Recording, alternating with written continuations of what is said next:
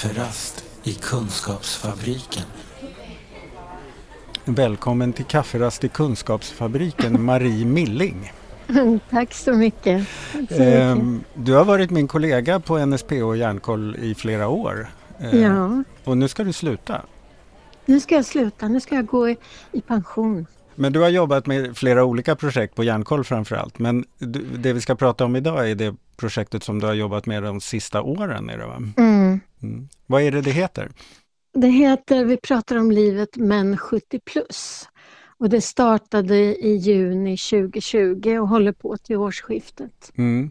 Vi i, på Hjärnkoll seniorverksamheten som jag ansvarade för förut, där, där har vi ett eh, samtalsmaterial som heter Vi pratar om livet, samtalsgrupp för seniorer. Och vi har då seniorambassadörer som är utbildade samtalsledare för det här materialet. Och innan pandemin hade vi precis börjat köra sådana grupper. Eh, och där märkte vi att det kom väldigt få äldre män. Och, eh, den, och så tittade vi på andra liknande metoder och åtgärder för att öka väl, det psykiska välmåendet. Mm. Då eh, det fanns både forskning och utvärdering från andras materialet. Det var, detsamma gällde för dem, att det är väldigt få män som kommer till den typen av aktiviteter som skulle kunna få dem att må psykiskt bättre. Mm. Eh, och det här i, i kombination med att vi vet att äldre, äldre män, alltså över 80 år, är kraftigt överrepresenterade när det gäller fullbordad suicid. Och att de ofta då har eh, en depression i botten och inte ovanligt att den depressionen är odiagnostiserad, för de har inte sökt hjälp. Mm. Så där har, det, det, de här, det här var liksom grunden för att vi ville göra det här projektet och att vi då ville ge den här möjligheten till att delta i samtalsgrupp till personer som redan var på väg in i en depression. Mm. Eh, Och män då? äldre, och i Äldre det här män, fallet mm. äldre män över Mm. 70 år. Och, eh, så, och för att nå de här äldre männen, eftersom de inte aktivt eh, vill delta själva, så behövde vi titta, vilka ska vi samverka med? Vilka är det som möter de här äldre männen? Jo, det är samhällets insatser. Mm. Vi hade redan beslutat att projektet skulle drivas i Stockholm och i Västra Götaland. Mm. Jag fick kontakt med äldreförvaltningen i Stockholm som tände på idén och hjälpte oss att få kontakt med äldreomsorgschefer i, i två stadsdelar som hoppade på. Mm. Sen hade vi, var det äldrepsykiatrin ehm, som också ville vara med och det, det, det som enda negativa då med pandemin det var ju att vi inte fick med primärvården från början. Mm. Det, men vi fick med eh, primärvården på slutet eh, lite mer och det gav ju resultat. Så det, vi hoppas ju på att det eh, fortsätter efter projektet. Men eh, var det också så, för det är en sak att hitta en, en samarbetspartner som vill vara med och hitta de här männen. Men lyckades Mm. de attrahera män att vara med i grupperna? Ja, det, var ju, det var ju huvuddelen handlade om det, att utforska nya vägar. Mm. Eh, och det är ju inte helt enkelt. Eh, det är lättare för oss som civilsamhällsorganisation att söka nya vägar men det finns ju väldigt mycket regler och, och uppdragsbeskrivningar och sånt inom eh, hos offentliga eh, aktörer vad det är de ska göra och vad de har för uppdrag. Ja, Och just så. det. Och de är ju inte någon intresseförening för äldre utan Mm. de har ju ett myndighetsuppdrag och då kanske man Exakt. inte kan hålla på och bjuda in till vad som helst, hur som helst. Nej, Nej. Så bo, i både Västra Götaland och i Stockholm så bildades det varsin samverkansgrupp på chefs och nyckelpersonnivå. Mm. Och de sen valde ut tillfrågade personal som rent konkret skulle jobba i arbetsgrupper för att söka. Deltagare? Ja. Det, det som också har varit viktigt under tiden som vi har haft de här arbetsgrupperna som har träffats en gång i månaden Mm.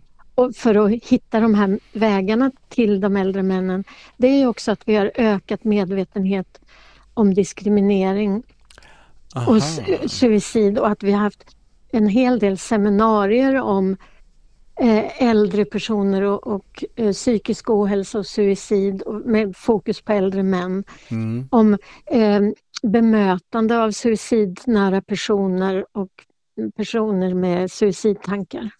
Vi hade ju den grundtanken att det skulle vara med eftersom det är vår Hjärnkolls grunduppdrag att Ja. öka kunskapen om psykisk ohälsa.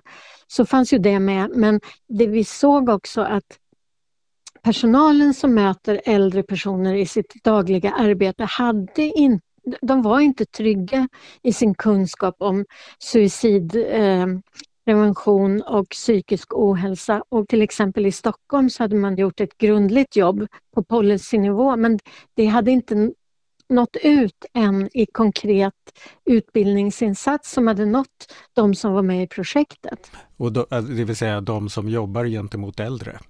Exakt. Och det har vi också fått från utvärderingar från de som har medverkat att det Mm. har varit väldigt viktigt och att de också, det de har fått genom projektet av ny kunskap har de kunnat sprida bland sina kollegor. Ja, just det. Så det, Så ni har varit lite utbildnings eller kompetenshöjningsdrivande. Även om ni Ja. inte direkt har utbildat så har ni liksom mm, tryckt in kunskap i systemet Mm. på något sätt. ja. Men hur många samtalsgrupper fick ni till sen? I, Ja, jag sitter just och räknar på det här innan jag ska göra den här slutrapporten. Jag tror att det blev 20, 23 stycken. oj, och hur många är det i varje grupp då? Alltså det, högst 10 stycken. Ja, Men vi har haft grupper där det har varit tre, fyra, fem. Så om- vi skulle säga att det är sju i snitt, vad blir det då? ja det är 150 pers i alla fall. Ja, Det är bra ja. får man ju säga. Och, Mm. och vi ska ju också få höra lite mer här om, om, vi ska prata med en samtalsledare och en forskare som har studerat de här samtalen. Så vi ska ju ju fördjupa oss lite i den delen. Mm. Ehm, du håller på med en slutrapport nu? Det gör jag, men det vi har gjort under sommaren och hösten nu och, och som vi lanserade på en slutkonferens den 11 november, det är ju ett bokpaket, en bok med Aha. resultat och reflektioner från projektet. Ja. Och sen har vi en handbok till där vi har skrivit egentligen samma sak men utifrån gjort metod utav det så att man kan använda handboken till att själv göra ett liknande projekt eller Aha, om man eh, finns i en kommun eller region eller i någon Ja. verksamhet när man tänker att det här skulle vara något att komplettera för våra Ja. äldre. Då kan man ta den där handboken och jaha, så här gör man för att få igång det. Exakt, Ja. och där har vi till exempel ett kapitel om hur man jobbar med det här med diskriminering och dolda fördomar Mm. och, och sånt där i sin egen arbetsgrupp. Ja, det, ja, för det är ju det man måste vå- våga få upp ögonen för när man ska sätta igång saker. Även om de känns bra så Ja, är det ju inte alltid krattat i manegen. nej, och det är väl en stor lärdom från projektet. Det, var, det är ju att vi, ja, vi visste ju om att de äldre männen hade stereotypa bilder och fördomar om vad, att de, som gjorde att de inte deltog i samtalsgrupper. Mm. Men det vi lärde oss i projektet det är ju att vi allihop hjälps åt att se till att de inte vill det. Ja, vi, ja, just det. Vi hjälper ju till att odla de här stereotyperna. Ja, Ja, ja. ja Och vi, genom Mm. språket vi använder när vi pratar med dem eller skriver, eh, gör eh, flyers och så, allt från början till slut så behöver vi vara medvetna om hur vi... det är jobbigt men lärorikt det här att upptäcka, men jag då? Ja, eller hur? Ja, det, men, det kommer ju alltid tillbaks dit. ja, men det är ju också den kunskapen som kan skapa verklig förändring. Ja. Mm. Precis. Och det låter ju som att du har, känner att du har fått lära dig någonting och, och göra någonting meningsfullt med det här projektet verkligen som spiller över på eftervärlden? Ja, men jag, tyck, jag, har haft, jag har sällan haft så roligt i ett projekt just för att det har varit, det har varit så mycket ja bland alla som har eh, samverkat. Att man liksom, ja, vi vill vara med. Så. Ja, ja. Och ja, men det gör vi. Och mm. Ja, vi testar det här. Och, och till slut då, så många äldre män som har sagt ja mm. till att delta i samtalsgrupp. Vad härligt! Och nu ska vi gå över då till att lyssna på vad de har delat med sig av och hur det, där, hur det, har, hur det har påverkat dem att vara med i de där grupperna. Härligt! Eh, då får jag önska dig en trevlig pension. Det låter som att du inte kommer sitta sysslolös utan du vill göra saker. Eller? Ja. Ja. det är bra, då kanske man får se mer av det även om du ska sluta formellt på vårt kansli ja. nu. Ja. ja. Eh, då finns det massa skäl för mig att säga tack Marie. Mm, tack så mycket. Om du vill läsa mer om projektet kan du gå in på Järnkolls hemsida, jarnkoll.se. Leta upp deras webbutik där. Där finns bokpaketet som Marie nämnde. Det är gratis. Om du själv är intresserad av att gå med i en samtalsgrupp kan du skicka en e-post till adressen senior jarnkoll.se Men nu ska vi över till det här avsnittets andra del och då ska ni få träffa Anna Gustafsson. Jag eh, jobbar som studierektor och forskare i socialantropologi på Stockholms universitet eh, och har även under de senaste två åren, tror jag det, jobbat som forskare på Äldrecentrum. Anna har studerat hur samtalsgrupperna i projektet fungerat för de som deltagit i dem. Och ni ska också få träffa Thomas Kohn. Eh, jag är samtalsledare, jag har varit i det här projektet, kommer fortsätta med det under våren. Jag är pensionär Eh, är det, är det tillräcklig prestation att man är pensionär eller vill man säga något mera? Säger det allt om mig att jag är pensionär? ja, det kanske... Nej, det tror jag inte nej, det, det gör. gör men, eh, jag kan säga, för bara säga en ja. kort sak. Att jag trivs väldigt bra pensionär och det, och det kan jag säga, det ska vi inte underskatta vikten av att checka av. För alla gör ju inte det. Nej, Utan det är någon sorts, en del drömmer ju om att gå i pension och andra för pension är som en jäkla ättestupa för många. Mm. Och jag, jag lyssnar på program på radio idag eh, och intervjuade en kvinna som, där hennes man hade dött. Hon var pensionär och det var, det var så jäkla hemskt tyckte hon. För hon blev så ensam. Mm. Kanske inte att hon gick pension men hon till och med skämdes gå ut på sin altan och sitta och fika ensam. Mm. För, att, för att visa att hon var ensam mm. inför, inför grannarna. Förstår du liksom? Mm. Nej, det finns många sätt att uppleva förändringar i tillvaron på. Ja. Kan man ju säga. Ja. Men vi kan dröja lite vid det. Eh, för det projektet som ni har deltagit i med olika samtalsgrupper på olika sätt. Så, mm. Eh, hur kommer det sig att du intresserade dig för att bli samtalsledare i det här? Mm. Lite grann går det tillbaka till det jag sa det här med att vara pensionär. För jag tror att, jag tror att en av de viktiga sakerna som jag upplevde när jag gick i pension det var, det var den här eh, den här känslan inte var behövd riktigt. Att, är, jobbar man så är man, ju, är man ju någon i arbetslivet och relation till arbetskamrater. Och ja, men det är klart, jag har ju barn och barnbarn och sådär. Men, så att jag drog igång ganska jag, jag, tog det lite lugnt i början men sen har jag jobbat ända sedan jag pension eh, med ideella olika typer av projekt som volontär. Aha. Hur länge och, har du varit pensionär? Eh, sex år. Ja, jag, jag är 71 snart. Mm. Men eh, så då gick jag med, började jobba som volontär på Mind i självmordslinjen och äldrelinjen och så jobbade jag med som god man för ensamkommande flyktingbarn. Och sådär. Så det var ett sätt för mig eh, för mig det blev, var liksom en liten vinna-vinna. För jag vet mm. att jag gjorde nytta. Det tror mm. jag i alla fall. Men inte minst kände jag att jag Bidrog gjorde någonting som var viktigt för, dig. för mig. Mm. Och, jag hade, och då dök det här eh, Marie då som ni har pratat med också. Mm. Hon dök upp och presenterade projektet på Mind. Ja, ja. Och, då, och vad som gjorde att jag nappade på det här var att på Mind pratar man i telefon eller chattar. Och de som chattar in är anonyma är jag anonym. Och vi har noll koll på vad som händer, har hänt före eller efter. Och, jag, och dessutom, det var rena, så jag tyckte det här var kul för då fick jag träffa folk på riktigt kan man säga. Mm. Citat, på riktigt. Mm. Och det andra var att jag tyckte att alla de här stödlinjerna som jag har varit i kontakt med tidigare också. Det är mest kvinnor som hör av sig. Och, ja, just det. och det är liksom och vi vet ju att det är tre gånger så många män som tar sitt liv mm. de facto.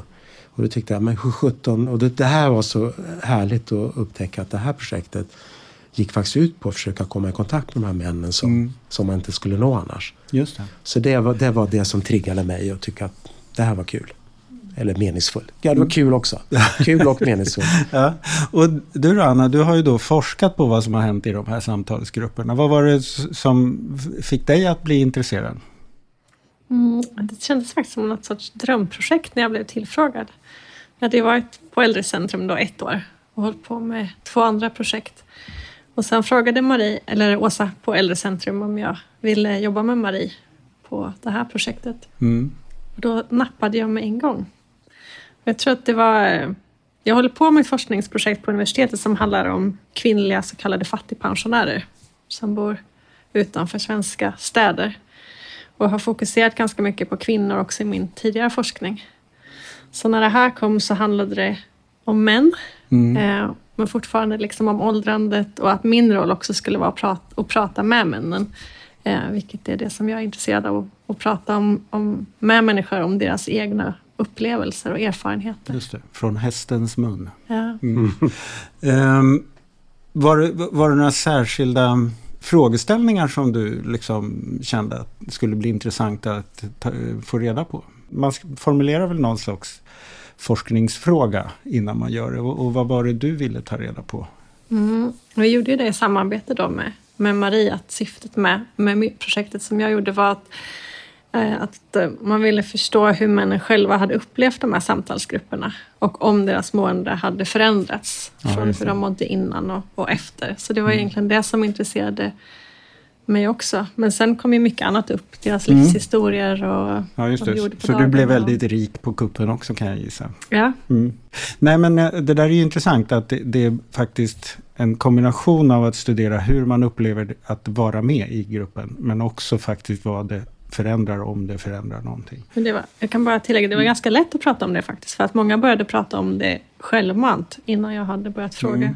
Så det var nästan det som, när vi började liksom prata lite mer sådär informellt, så var det nästan det som alla började säga med en gång. Att det var ju några som var helt lyriska, att det hade förändrat deras värld. Eller mm, wow. att de började med det med en gång. Så mm. det var mm. ganska lätt att komma in på det. Mm. Bra, då har vi avslöjat lite här nu då. Men då kan vi gå till dig Thomas. Ja. Eh, lite konkret först, hur är de här samtalsgrupperna för män över 70 upplagda? Ja men det är så här att, att eh, om vi börjar med, med säga, det, det, materiella så finns det ett, ett material. Mm. Det finns ett, ett, ett häfte så, till stöd för de här grupperna om vad vi ska kunna prata om. Mm. Och det är upplagt så att det är ett kapitel eh, per gång. Och det är åtta kapitel, så att det är åtta träffar.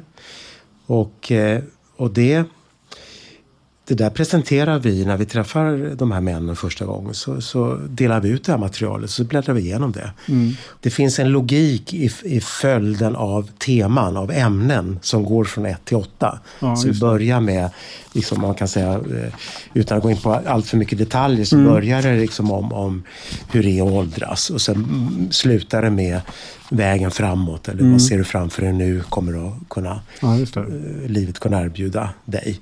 Och så, och så, under tiden så är det antal fördjupningar och mm. sidospår som vi går in på. Just det, men det, det blir ändå ett specifikt fokus på att det är personer som är gamla eller ja. årsrika eller ja, vad vi kallar det. Men som också liksom just och, eh, och, och bita i det här med att åldras. Ja, inte bara att leva i största allmänhet utan Nej. att åldras i Nej. livet. Nej, ja, men det. det. Mm. Det är ju det som är, är mm. kan man säga, huvudtemat. Ja. Hur var det att leda grupperna då? Ja, ja men, jag har haft några stycken grupper och, och, alla grupper tror jag har varit ganska olika beroende på dels på oss samtalsledare, mm. för vi är olika, och sen också sammansättningen av gruppen, för det har jag förstått att eh, jag har ju bara koll på mina grupper, men jag har ju, jag har ju läst allas rapport och vi har ju pratat mm. samtalsledare emellan om hur det har varit. Och dels, dels är det ju ålderssammansättning kan variera ganska mycket. Eh, och vad jag upptäckte som samtalsledare det var att det här materialet är ju fantastiskt bra. Mm. Eh, och samtidigt går det inte att komma ifrån att ska det vara hand i handske med de som sitter där, de här 7, 8, 5, 6, 7, 8, 9 gubbarna, inklusive mig själv. Det är ju som en, en omöjlig uppgift. Nej, just det. Man måste forma det i den grupp man är Precis. tillsammans med materialet. Ja. ja. just det. Och det är ju också, det blir ju det fina i kråksången att vi, alla deltagare är viktiga att de känner att deras bidrag i samtalet är viktigt för att samtalet blir bra. Ja. Det är inte bara materialet som gör något. Nej. Eller skapar förutsättningarna. Utan vi måste anstränga oss och det är ju något att växa på. Ja. Liksom, ja. jag. Så, mm. Och dessutom tycker jag att, att, att, eh, för jag kan inte säga att det var så från första gången för mig, för jag kanske var lite mer styrd av materialet mm. första. Men sen upptäckte jag ganska snabbt att det var ju... Jag skulle, köra, ja, alltså, jag skulle köra in i väggen och jag skulle fortsätta på det spåret. Mm. Och, och, jag märkte också när, när, jag, när vi tittar på materialet, så, precis som du säger, att när man börjar använda materialet mer och möta vad de är någonstans, då blir de styrkta Då tycker de det är kul att prata. Ja, just det. Precis. Det ska inte handla om boken utan om, om dem. Deras liv och, och, och, deras, och gruppen, vad, de, vad som händer när de börjar ja, berätta saker för andra. Mm. Vad hände i grupperna då? Alltså, ja... Det är en jättestor fråga. ja, men jag tycker, jag tycker att om jag, ska, om jag ska säga någonting generellt så kan jag tycka så här att, att det gick från Alltså det, här var ju, det var en väldigt blandad samling av män. För det var en del var mm. ju ganska sociala redan, hade ett ganska hyfsat socialt rikt liv. Och andra var otroligt ensamma. Mm. Och det är klart att det är ju väldigt olika när man kommer dit. Men en viss jag ska säga, försiktighet, skepsis, eh, känna av vem sjutton jag var. Eh, förstå vad egentligen, de gick ju dit med ganska eh, ganska eh, otydliga förväntningar om var det skulle landa någonstans. Och sen, så att jag tycker på något sätt att det gick från en, en sån här lite försiktig, vilket jag tycker är sunt, mm. till att det, det var som att man skruvade upp värmeelementet för varje möte. Ja, just det. Att det ja, kändes som förstår. att det var, det mm. var på något sätt, man hälsade på varandra på mer hjärtligt mm. sätt och det var någon sorts, man lärde känna varandra. Så jag tycker nog att det, det så tillvida så var det en otroligt härlig och fin process att följa. Och även jag mm.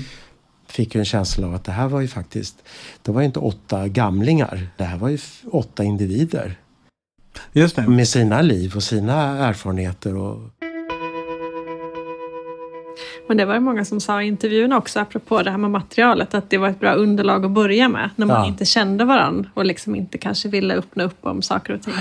Att man hade liksom något givet ämne att prata om. Men ja. att man sen började prata mer om det var ju någon som sa att man inte att de kanske inte behövde det där alls efteråt för att Nej. det kom saker upp som de tänkte på i stunden eller, eller ja. från mm. liksom, livserfarenheter. Det var ju också många som ville prata om kriget i Ukraina. Och, Just det. Mm. Så det är ändå bra att ha sånt där i början men att det sen ja. liksom mm. får leva sitt eget liv. Ja. Och jag vet, jag vet, jag tror det stod också i din rapport om att en del kanske hade velat att vi följde det här mera och andra tyckte mm. det inte alls behövde följa speciellt mycket. Och det är också så här som man måste sitta där och känna av. För som en del varje grupp väldigt, måste komma överens Ja, och någon gubbe han tog hem det här och gjorde, liksom, gick, det finns ju en del övningsuppgifter ja. och mycket att läsa. Han hade gjort allting till gång två och, och flera andra hade ju knappt eh, öppnat det. Jag menar, då sitter man, eller hur? Jag menar, ja, vi är lite också, alla är olika. Ja, men visst. Mm. Och det är det som är så häftigt också för då ser ju de också att och det, det är också min roll att försöka inte få det att bli att något sätt är bättre.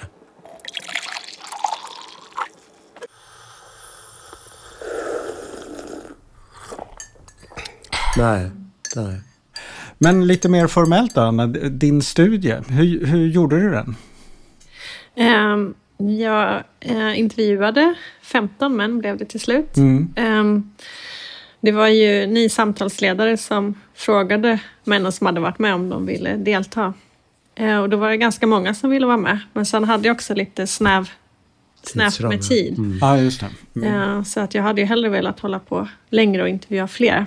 Men det blev 15 till slut och det var både män ifrån Stockholm, Göteborg och sen Uddevalla. Okej. Okay. Mm. Så de var mm. hyfsat utspridda på olika grupper då? Ja. Mm. Mm. Jag tror de allra flesta var i Göteborg. Mm. Men sen så, om jag hade haft mer tid, för det blev ju lite grann så att i vissa grupper så ville alla bli intervjuade. Och så tror jag att det var någon grupp som det bara var en kanske. Mm. Så det kan ju också vara lite sådär missvisande, för det, som du sa, att det kan ha varit lite olika alltså stämningen i gruppen mm. och hur man kommer överens mm. med varann mm. påverkar ju jättemycket Absolut. också. Mm. För jag vet att det var någon som sa det som var med i en grupp där det till slut hade varit ganska få deltagare. Att han önskade att de hade varit fler för att det hade skapat mm. ett annan sorts dynamik. Mm. Just det. Men det. det är ju någonting mm. som man inte riktigt kan styra sådär när man Nej. sätter ihop en grupp. Utan... Nej. Hur länge kommer den här hålla? Nej. Eller, Nej. Mm. eller kommer de komma överens? Ja. Just det, precis. Um, för det var ju många som, av de som liksom visste varför andra hade hoppat av så berodde det också på att pandemin, att vissa mm. liksom ville vara lite försiktigare. Mm. Och så var det mm. någon som hade blivit sjuk. Sjuk, och... just det. Ja, det är en känslig ålder om man säger så. Ja. På det sättet. jo, alla våra äldreprojekt i NSB och Hjärnkoll fick ju ett eh, problem där ja. i våren 2020. Ja. Eh, helt klart. Ja. men eh, vad blev det för resultat då? Kan man säga så? Um, det som var väldigt positivt, det var ju att de som jag pratade med hade ju, tyckte ju att det här var en jättepositiv mm. upplevelse. Mm. Eh, och apropå det ni sa om, om åldrandet och sådär, de tyckte ju att det var bra att man var ungefär i samma mm. åldersgrupp. Kanske, de var ju, det är väldigt olika om man är 70 eller om man är 95. Mm. mm. Men att man var i alla fall pension, pensionerad och hade lämnat liksom det sociala som kommer med arbetslivet bakom sig. Mm, att livet förändras på det sättet. Mm. Eh, och många tyckte att det var bra att man ändå hade det gemensamt, att man kunde prata om hur det var att pensionera sig och hur livet hade varit. Mm. Eller hur staden såg ut förr. Eh, hur ja, det är att åldras och mm. det sociala nätverket förändras och sådär. Att alla vet vad en raketost är. Ja. och Emser. Emser och Sven Tumba. ja. Emsrask vet till och med jag ja, det. det. Ja, men de har kommit tillbaka där Emseraskarna. Ja. Nej, men det, det, finns ju vissa sådana nycklar till som gör att man kan identifiera sig med varandra. Mm. Men hur var det, de här männen då som är med i de här grupperna, har de en uttalad ohälsa innan eller är de äldre män bara? Eh, min uppfattning var att det kanske var lite blandat. Mm. Det kanske du också vet mer om baserat på vad ni pratade om. Men det verkar som att eh, vissa hade liksom ja, men gått på träffpunkter regelbundet och var väldigt aktiva. Mm. Och tyckte liksom att det här var ytterligare en rolig grej att nappa på. Mm. Men att man var ganska aktiv och social sådär. Medan andra var, som du också sa, väldigt ensamma och, och mådde kanske sämre. Mm. Och det var ju några som, som sa också att de mådde väldigt dåligt. Så det känns som mm. att det var väldigt blandad Mm. Var det något som de adresserade i grupperna också? Att de pratade om måendet? Ja, eh, eh, alltså indirekt blev det ju samtal om måendet och det, det rörde sig allt, allt ifrån det här, psykiska måendet. Alltså det, att prata om psykisk ohälsa, de orden är mm. inte riktigt, Nej. landar inte så bra i sådana här grupper kan jag säga. Men utan man får liksom gå andra vägar. Men det var inte så att det satt folk där generellt med någon typ av diagnos Nej. kring psykisk ohälsa. Men det fanns ju några som hade någon typ av Utmaning. diagnos. Som, ja, ja, utmaningar hade allihopa mm. på olika sätt. Men, ja. men, det var ju några som hade jättebra socialt liv och verkade mm. må bra. Hade en mm. kvinna hemma. Mm. Till någon som inte hade sett någon träffa någon på hur länge som mm. helst. Så, att, så det var hela spannet. Mm. Och, och, eh, eh, och det är klart 80 plus som många var i i någon grupp jag hade, det, då blir det ju också den fysiska hälsan mm. som blir viktig. Några hade ju ganska allvarliga hade gått igenom ganska allvarliga saker. Mm. Både med hjärta och ni vet, allt ja, det där som man, som kan, man kan göra när man Ja, är gammal. till och med cancer och sådär. Så, att, ja. så, så det är klart, för dem var det viktigt att få prata om det. Mm. Och andra hade ingenting. De mm. var på något sätt väl. Så att det var ju också där och vilket jag tror var väldigt givande, att man lyssnade på varandra. Mm. Och sen var det väl någon man som också förlorade en nära anhörig under gruppernas gång. Just det. Så det blev... Jag tror att det var en som jag hade. Mm. Så jag tror att det var ett väldigt stöd för honom. Och mm. att, jag menar att han var i, de här, i ja, den här gruppen när det, det hände. Några hade ju, och det, vilket jag tycker var väldigt fint, du, du, du säkert upp, alltså några hade ju ganska liknande situationer med mm. kanske en fru som var dement eller hade gått bort. Eller någonting, så, och, och de hittade varandra. Ja. Utan egentligen att jag behöver inte styra upp det utan det var, blev någon sorts mm. eh, eh, kontakt däremellan som, som bara uppstod. Mm. Som också bara kan uppstå när man ses och på kanske ett lite manualstyrt sätt säger att men ska vi prata om något som är viktigt? Ja, ja, ja, ja. Då blir det ju att man faktiskt, man öppnar ju någon ventil eller något fönster i sig själv som gör att man både kan se ut och låta andra ja, se in. Ja. Då kan man ju också hitta de där väldigt fruktbara kontakter. Ja. Liksom. Mm. Mm. Men jag tror att det är bra att du säger det för att där Annars är det ju lätt, det kan jag inte sticka under stol men det är ju lätt både samtalsledare och kanske gruppdeltagare man börjar prata om, vad ska jag säga, vardags, mm. vardagen i, jag säger inte att vardagen är dålig att prata om, men liksom det, blir, det blir som en ytlig, mm. eh, utan att värdera det så ja, blir det, så det saker som man... man pratar om i alla fall. Mm. Och här, här ska det ju ändå vara en möjlighet. Ja, att, eh, och, och, och, där tycker jag att materialet var bra för oss samtalsledare tror jag, för där kunde vi slänga in kanske en övning som fanns i den här boken. Att, ja, att man har pratat om någonting som, man måste ändå låta dem prata om det de vill prata om. Mm. mm. Men sen kan man Sen kan man styra upp det lite grann och säga du, men det här, det här skulle, tycker jag skulle kunna passa bra som övning nu. Vad, vad säger ni om att sätta er och, och prata om vem är jag? Ja. Och, så, och så finns det en liksom modell i den här boken som man skulle kunna då använda som underlag. Så om man sitter med det fem minuter, sen kan man prata om det. Mm. Mm. Just det. Det här resultatet då, Anna? Hur mådde de av det här? Förutom att de uppskattade det, så att säga, själva grupperna. Men förändrade det också måendet på något sätt? Mm, jag tror att det gjorde det för många. Speciellt de som hade varit ensamma tidigare. De sa ju att de, att de kände sig mindre ensamma nu. Mm. Och det tror jag berodde på lite olika saker. Det var ju många som, som sa att de verkligen hade uppskattat att få höra andras livserfarenheter.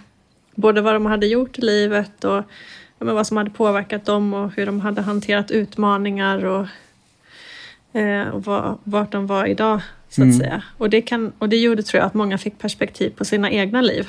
Ibland kan det vara så oavsett, det gäller ju inte bara den här gruppen, men att om man känner sig ensam till exempel, som kvinnan du nämnde som inte ville sätta sig på balkongen. Mm. Man kan ju känna sig väldigt ensam i den känslan att man är den enda som har det så också. Mm. Men bara att få höra liksom att andra har varit med om samma saker eller känner samma sak kan ju också ge en styrka i sig mm. själv, att man inte är ensam i, mm. i de här upplevelserna. Mm. Så jag tror för många så var det också lite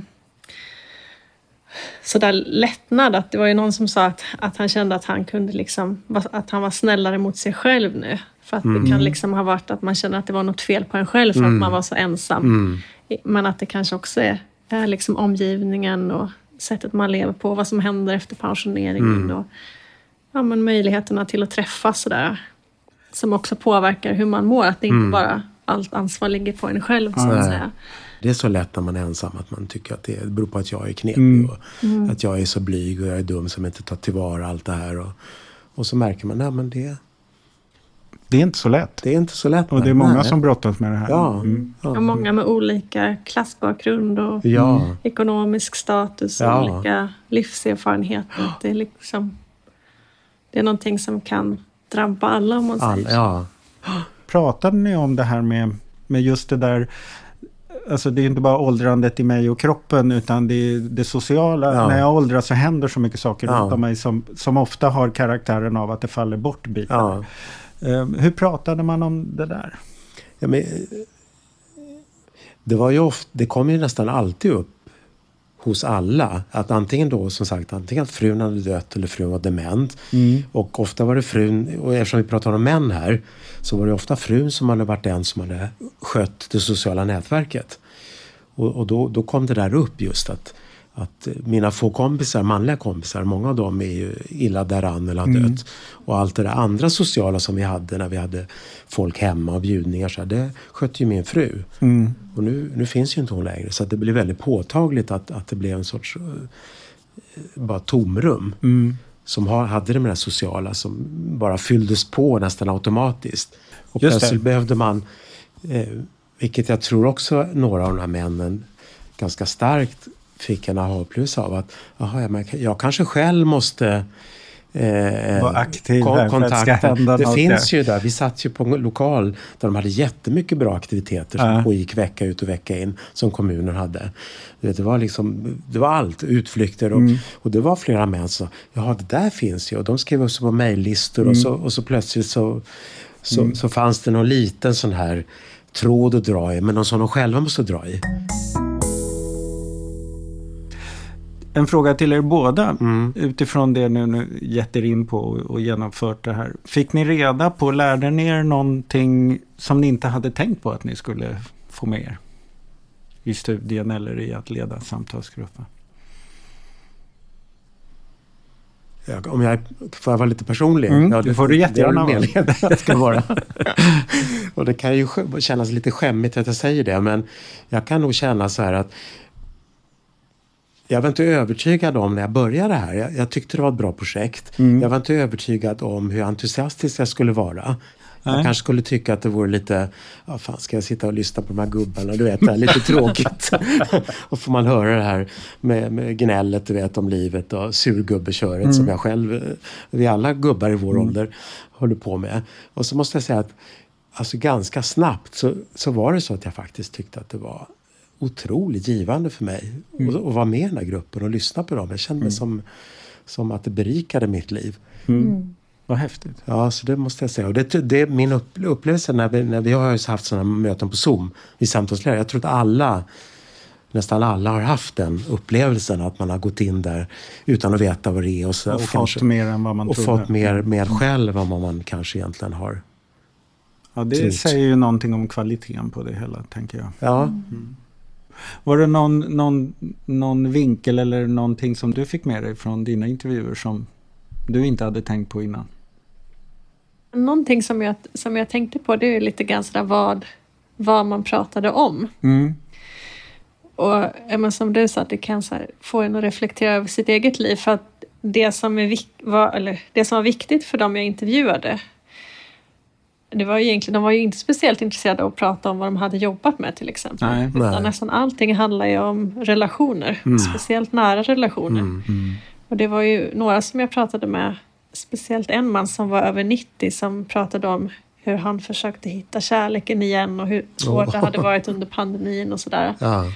Och jag tänker liksom det samhälle som vi lever i, när man själv blir så fast i det här med jobb, mm. jobbsnurret liksom. Mm. mm. Men om man tänker efter vad det är som verkligen betyder någonting så är det ju de människorna man har runt omkring sig och, och man blir sedd och förstådd. Och, och det var också det som jag tyckte kom, kom fram i de, i de allra flesta intervjuer faktiskt. Mm. Kafferast i Kunskapsfabriken. Upplevde de att det här var ovant? för dem? Eh, liksom, hur förhöll de sig till att det här var en särskild insats till att de på något sätt ur era ögon skulle förefalla vara en utsatt grupp som var dåliga på någonting och ni vill erbjuda någonting för att hjälpa dem. Mm. Mm.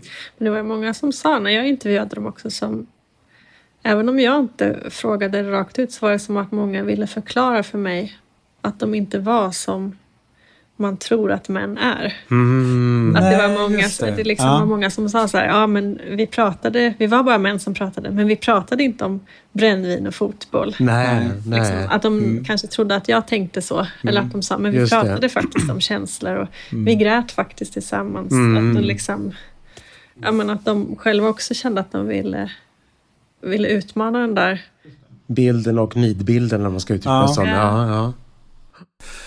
Är det något jag har glömt att fråga om? Som ni tänkte att det här vill jag berätta om när jag kommer till podden? Nej, men någonting som jag tänker är viktigt det är nog och som jag också tänker ibland så här, i allmänhet att det är så mycket fokus idag på, på oss själva eller så här, på individen på något sätt. På personligt ansvar och att det finns självhjälpsböcker som man ska läsa, man ska reflektera om sig själv och sådär. Jag vet att det var en man, och jag tror att jag skriver om honom i det där kapitlet också, som jag tyckte förklarade det där så himla bra. För han sa att han hade gått till, om det var kurator eller psykolog innan. Och när man är i en sån situation, det är ju oftast psykologen väldigt anonym och berättar in, ingenting om sig själv, utan mm. ska få en att liksom reflektera om sig själv. Mm. Men han sa att, att det gör någonting annat när man får veta någonting om de andra och liksom mm. att det blir ett kollektivt mm. samtal. Att man mm. inte alltid kanske att allt ansvar eller att man ska må bra alltid vilar i sig själv, att man ska hitta sig själv. Men hur gör man det då? Mm. Menar just att man kanske gör det genom andra på något sätt. Mm. mm. Jag tyckte att det kom fram väldigt fint i de här samtalen med mm. männen. Och att liksom det hände dem i samtalsgrupperna. Mm. Att det är just det där när man är tillsammans som man också kan lära känna sig själv bättre. Mm. Inte när man bara sitter och läser en självhjälpsbok. Och får lite okay. men... Nu ändrar jag den här inställningen till det där och så blir allting så bra. Så blir allting bra. Så Nej. Nej. Nej. Ja, och det är väl det där lite mm. med läkemedelsförskrivning också, mm. vilket jag har förstått är det vanligaste. Mm. Men det är också väldigt mycket fokus på individen, att man, att man ska må bra genom att ta de här tabletterna eller att man ska ta ansvar för sitt eget mående. Mm. Men att det också kanske finns ett större kollektivt ansvar. Mm. Ja, det är ju lite lustigt för att det är ju på något vis som att nu ska du ta den här tabletten, gå hem till din kammare, börja må bättre så att du kan gå ut och vara en bra medmänniska. Mm. Eller så är det i det där medmänskliga vi skapar måendet också. Mm. Sen är jag inte emot mediciner. Nej, nej inte, så, men har... inte bara om det fokuseras på Nej, just det, men, men det, det, har ju någonting att göra med det här du säger att det är ditt ansvar bara. Eh, mm. Mm. Och det kan ju vara mitt ansvar att ta initiativ till saker och ting. Men lösningen är inte något jag kan göra själv. Mm. Nej. Men sen en annan grej som jag tycker är också underskattat, det är, eller två saker. Det ena är att det behövs inte så jävla mycket tid för att det ska ge massa Nej energi åt var och en mm. av oss. Alltså det räcker ju, har man en, en, eh, träffar man andra till någon timme vilken otrolig... Mm. Det kan få en att överleva en hel vecka mm. och, må, och må ganska mm. okej. Okay. Mm. mm. Och fundera över någonting framåtsyftande. Ja, men lite. Det ger någon sorts uh, rörelse i, i ens liv. Att man, och det är så att man har att se fram emot nästa, nästa vecka. Och sen det andra tänker jag också att, eh, som jag nu glömt bort vad det var, som jag börjar bli gammal.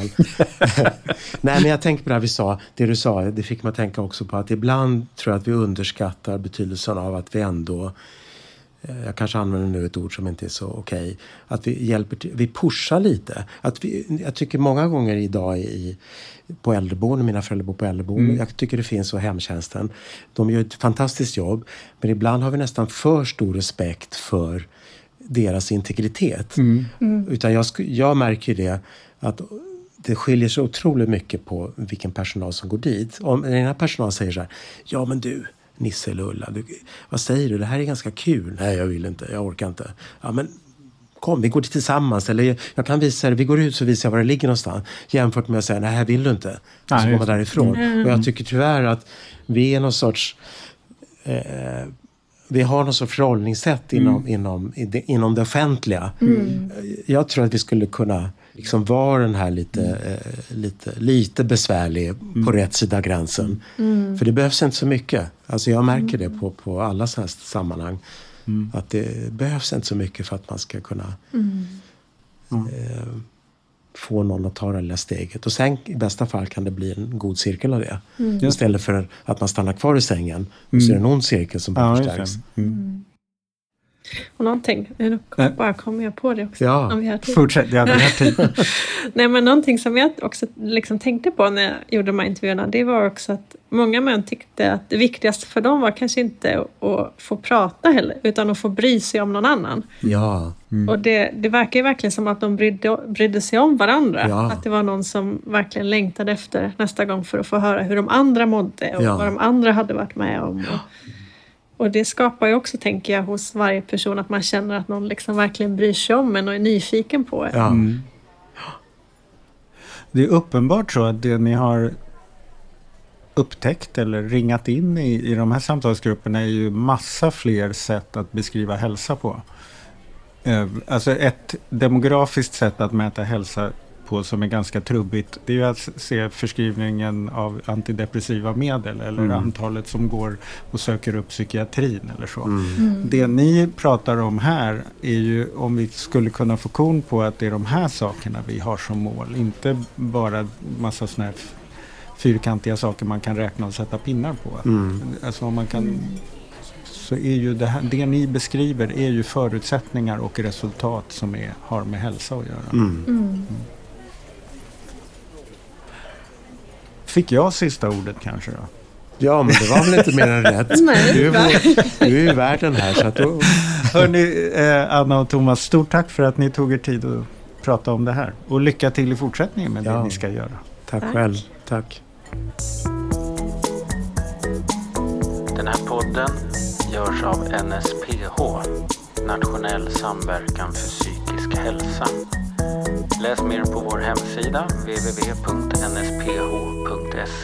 eller följ oss på Facebook. Kafferast i Kunskapsfabriken.